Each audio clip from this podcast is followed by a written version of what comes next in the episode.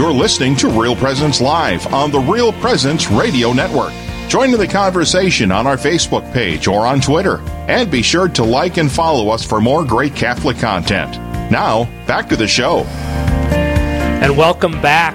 This is Real Presence Live, live from St. Martin's in Tower, Minnesota. I am Father Nicholas Nelson, the pastor of St. Martin's, and along here I am with Ben Frost. And this next segment, uh, um, we're hearing from Anna Koski, who is a parishioner here at St. Martin's and a good friend, and um, also a, a, sacristan here. Um, and so, very grateful for all that Anna, Anna does. And one of the things uh, she's mentioned recently to me was something I'm very intrigued of, especially as a priest, and the Seven Sisters Apostolate. So, Anna, tell us uh, a little bit about um, Seven Sisters Apostolate and and what it, what this is all about. Well, very simply put, it is a commitment for seven women to do one hour, one holy hour a week, and what that equals for the priest is one holy hour each day. That's the simplest form of it. Okay. And then, how did you hear about this? Like, so how how did you come across this uh, Seven Sisters apostolate? Well, I'm very glad you asked because it was actually Father Nick's mother who pulled me aside one afternoon and asked me if I had ever heard of the Seven Sisters apostolate. At which time I had not heard of it, and she gave me a little rundown of what it's all about, and I was pretty much on board. But I went on, I went home and I went on the internet and looked it up and read more about it I think it's a very beautiful thing. It's um, not a big burden to any one sister. Yeah. It's one hour a week, and we can all spare one hour a week to pray for our priests. Yeah, I think it's very important to pray for our priests. They need our prayers. Is it important to pray for our priests, Father? Oh yes. I mean, one of the things I, I did before leaving my actually both parishes when I got reassigned is I asked them one thing: just pray a Hail Mary for me every day. and so um, more so than money, than you know cookies or anything, just one Hail Mary a day, and that, to know that I have seven women, you know, praying a whole holy hour once a week for me. I mean, that's I have no excuses not to be a good and, and faithful priest. Um, Anna, what do you, what do you, where do these women pray these uh, holy hours? How does that work, practically speaking? What do you do? Yeah, what okay. does that look like? Yeah. Sure. Well, ideally, if you can be at adoration, that is the ultimate best way to do this, if yeah. it's at all available. But knowing that it's not always available, um, our women have been going into the, trying to get into a church, a Catholic church, and being in front of the tabernacle.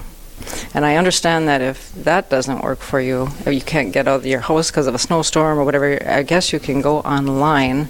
There's a live feed of adoration. So you could tune into that and light a candle, and we do the best we can. But most people have been able to get in in front of a tabernacle. Yeah. What kind of, in particular, prayers you have to say? There is, no, yeah, there is no set um, agenda of yeah. what prayers that you need to say. Basically, you the main thing is that you're doing this for the intention of your parish priest okay. and specifically for him.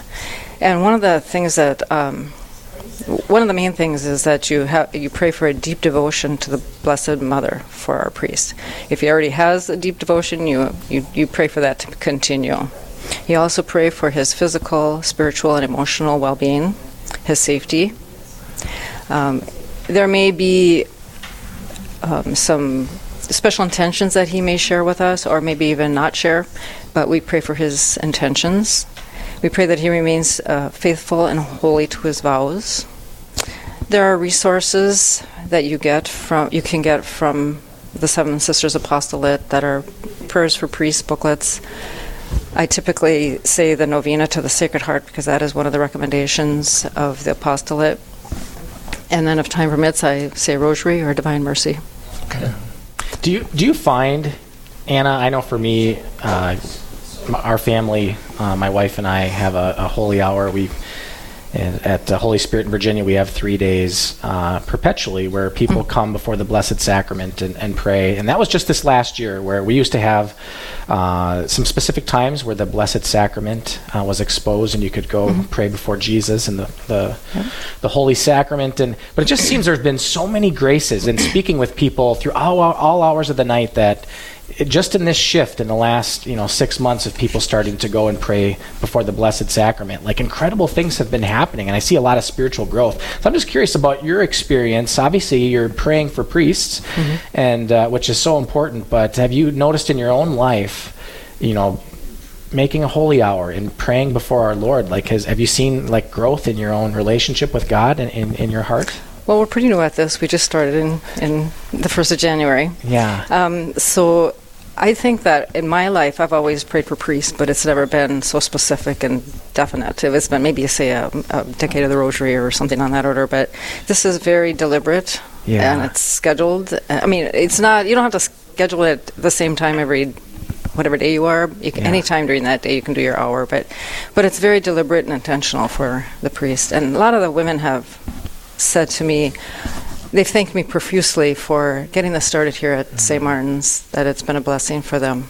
And I like that word you use, intentionality, right? Because I think we uh, many of us have really good intentions, but the, uh, there's a lot of busyness in our world that mm-hmm. kind of that creeps in, and and even you said like I'm new to this, like I'm just kind of getting going and praying uh, for our priests and, and spending time with our Lord, but there's a commitment and mm-hmm. you're intentional. And Father Nick, like that's got to be critical, isn't it? Just to take that step and say, I'm going to be intentional and spend some time with the Lord. And in that midst, they're they're praying for priests, which is beautiful. Like talk about that intentionality, that importance there. If you don't have intentionality, it won't happen. You know, you got to you got to schedule. You got to be um, intentional about it. Otherwise, it just won't happen. The idea of just spontaneous prayer um, happening throughout the day won't happen unless you take intentional times to pray. Uh, my um, priest hero, Father William Baer a rector of my first uh, seminary said, you know, you can pray while you change a tire, but you can't change a tire while you pray. So there's the idea of you can always pray, yes, but you also need time set aside just to pray. Mm-hmm. And that's what this apostolate is doing. Um, Anna, what would you? How, how did you find these these six other women? How did you ask them? I mean, how did the practicals? Did he say, "Nah, I got better things to do"? How did that whole process go? How'd you find them? Well, thanks for asking that yeah. question because I'm new to the parish here, so I don't really know a lot of the women. But all you have to do really is attend a mass, an extra mass, a, a weekday mass, and you'll see women there who I don't know. I just I just knew mm. who to ask. It's kind of bizarre, but in fact, I had a list of like ten or twelve people, and the first six that I mentioned it to jumped on board. They wanted to be to be included, and one of them even said, I am honored that you asked me to do this. So it's yeah. really pretty special. I wonder if they said, "Yeah, you're right. Father Nick does need praise. I'm willing to help here." I did not hear that. and then let's say there's others out there that are like, hmm. you know, I think I could do that. I think I could make a holy hour and pray for our priests. That what is, what does that look like? So what do you do? So you go and you say, I'm going to make this commitment and be intentional. I'm going to go and pray for an hour. So what do you do during that holy hour? Well, I, I've kind of ran down all the stuff that we do, the prayers for specifically for him. Yeah. What you mean? Yes, yeah. Um, and then, do you find that the other ladies too that are with you, like, are they like, do they seem to be really growing, like, in, in, oh, their, in their faith, and and uh, so not only is this helping our priests mm-hmm. and helping them grow, but it's enriching their own lives. Would you agree with right. that? Right. It's or? definitely fruitful for the intercessor and for the priest. Yeah. And uh, my one of my great priest friends is Father Spencer Howe of the Archdiocese, and it's his, his mother who yes. kind of started this. Can you tell us some more about the history of Seven Sisters, how it got started? Uh, yeah. Absolutely. It's a very beautiful story. So, Janet Howe is the founderess of the apostolate, and she was a parishioner down in St. Paul. And this was in 2010. She felt this nudge that telling her that she should pray pray for her parish priest. And so she she did, and then at one point she decided I need to I need to do a holy hour every week for my priest. And so she started to do that. Yeah. And then one day while she was at adoration, she heard the words seven sisters. And at first she she thought she misunderstood it and she thought it was seven sorrows Mary, so she leaned over to get her her chaplet beads to say the the um, Chaplet of Seven Sorrows, and she heard it again Seven Sisters. And I think at that point she said her heart was open to understanding that her priest could truly benefit from a holy hour every day. Yeah. So therefore, find another six sisters to to help in this. Yeah. So that's kind of that's how it started, and then she and her priest, it's Father uh, Joseph R. Johnson. They talked to, about it, and they started with. He said, "Let's start with seven churches down in that in the St. Paul area." So therefore, there's seven women at seven churches. So you had 49 people. It's kind of as a pilot project, if you will, Yeah. to get it started. So Yeah. and it has grown. Um, she she told me that there's uh, 1,400 worldwide parishes praying for their priests right now, and that's since I mean she's basically got this uh, apostle that started in 2011. Wow. Yeah. Yeah, and it's on six continents and what did I say? Uh, 14 countries. Okay. So yeah, it's pretty cool. Well, thank you again, everyone, uh, for joining us today. If you're just tuning in, we're speaking with Anna Koski here on Real Presence Live, coming to you from Tower, Minnesota. And I'm just struck by what you just said in the that the reality, like prayer, does affect things.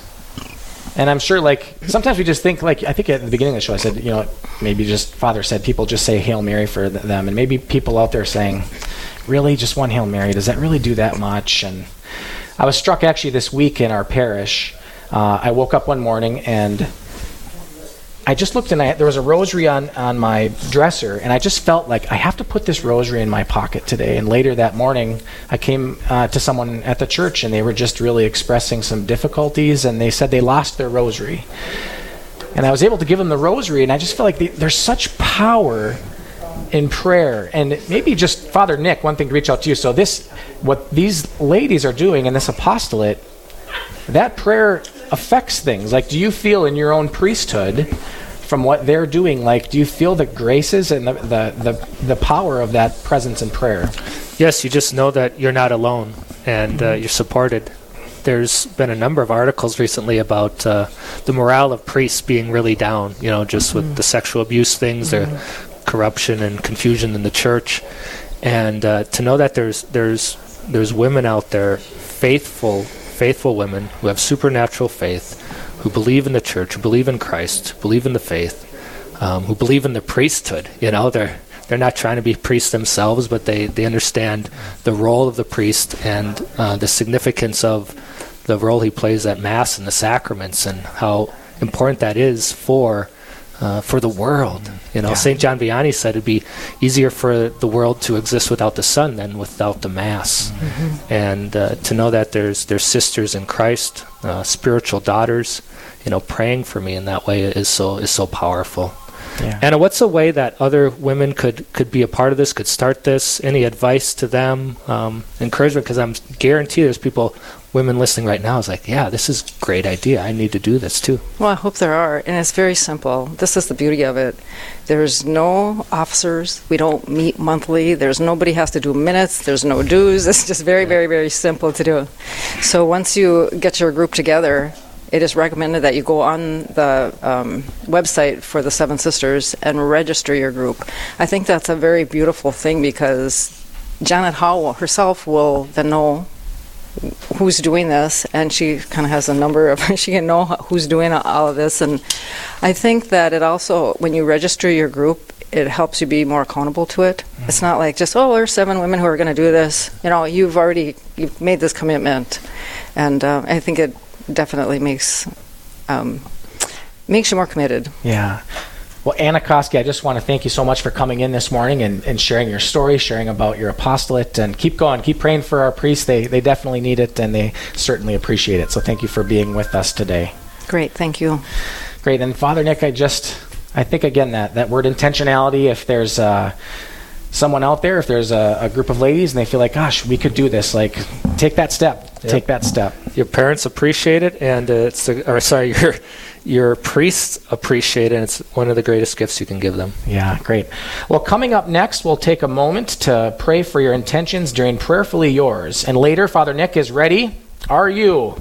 Get re- get your questions ready for Straight Talk from 10:30 to 11. And again, you're listening to Real Presence Live, and we will be right back. This is Real Presence Live, where the focus is not on the evil around us, but on conversion and mercy through the good news that is always good. We're local, engaging, and live on the Real Presence Radio Network.